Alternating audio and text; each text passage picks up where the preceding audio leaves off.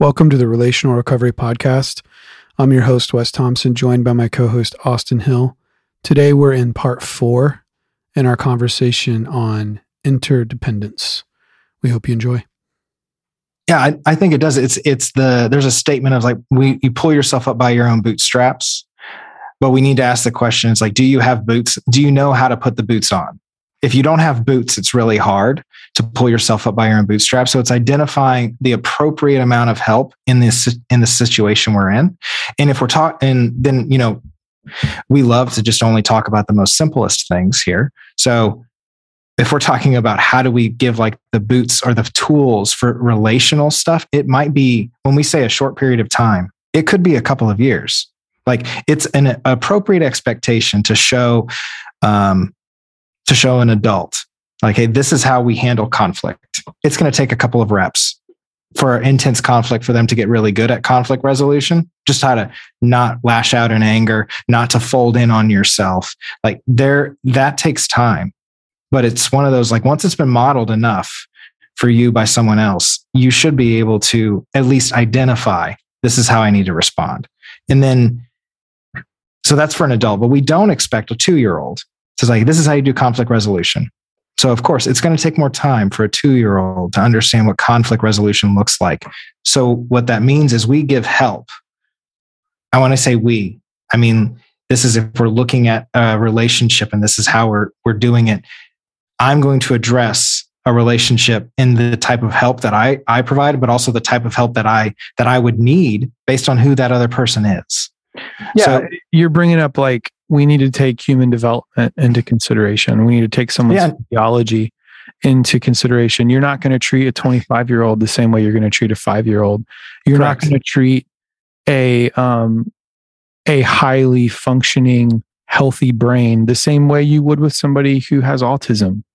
Like mm-hmm. you've got to have appropriate expectations for the individual or or you're going to cause harm, right? Right. Mm-hmm. And so but the only way we're going to know that especially because it's complicated with other adults, people have different their de- their their stories speak so much into that.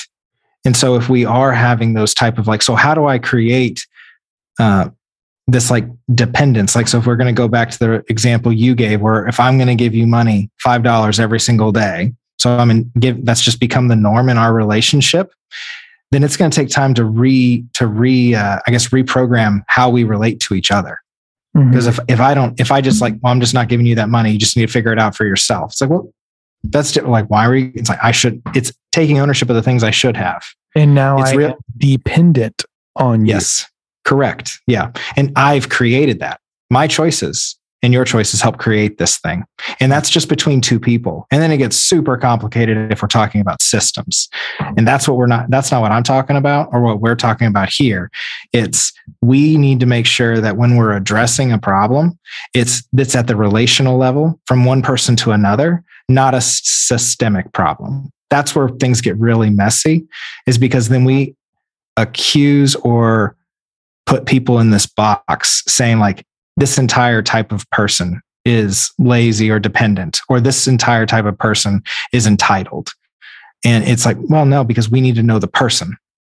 And that's how we that i honestly think that's how we're going to break down a lot of the unnecessary arguments and divisions that we're seeing in our in our lives is by addressing the person in front of you. That's what i meant when we were talking about if I, we talk to a five year old differently than we talk to a 25 year old so we are going to address the person that's in front of us, who's presently there. Mm-hmm. Not this, not this idea of something outside, outside of our control.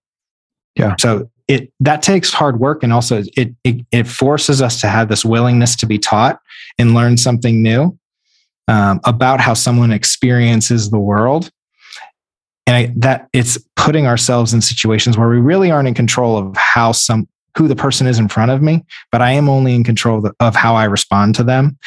And if I am choosing to create a world of where people are dependent on me, or I'm choosing to never have anybody depend on me, so I'm fiercely independent, that's not healthy either. So this is like it's it's a it's a lot harder than you just say like, oh, you know, just pull yourself up by your bootstrap, you know, own your own crap. That makes perfect sense if it's just you, but it's not just you. Like we live in the, we live in a world on purpose. And it's like there's people around. We have to figure out how to do this well together. Mm-hmm. Absolutely. So, so, I think to land this plane, I think that um, the the goal here is to be healthily interdependent. That mm-hmm. I'm not radically dependent. Um, I need I, I I only am okay if I'm taking from other people or I'm taking from other things. I'm not bringing anything to the table. Um, it's not healthy either to be completely independent, where, um, which really is birthed out of, I think, an avoidant attachment pattern, and is just, what does that mean? Just uh, it just means that I that I relate to I, t- I tend to relate to others um, in an avoidant kind of way, meaning um, I'm I'm leery I just I struggle to trust. I struggle to trust others. I don't I don't trust others. Mm-hmm. Uh, there's just a reactive mistrust um, towards the other, the irrational other, as Jerry Colonna would call it. Mm-hmm. Um, and so it keeps me at an arm's length, you know, and that's that's ultimately I think what creates kind of radical independence. We have to fight for this place of interdependence that I'm I'm showing up as healthy as I can. I'm bringing my skills to the table. I'm going to speak up and share my voice, but I'm also going to listen and receive from others. That that's the way forward. And that and that's messy and it's not always going to work out in, in a in a perfect way. I'm not saying this is easy. I'm saying if we want to head into a healthy, if we want to strive to be relationally healthy and we want to strive to be personally healthy, um, it's going to have to be, we can't do it alone, like you said earlier. And it's going to and it's also not us demeaning ourselves. Like we're showing up right? We're showing up we're bringing ourselves to the table but we're also leaving room for others and we're listening to others as well. Thanks for listening to this episode of the relational recovery podcast. We'll be back tomorrow with a new conversation. We'll see you then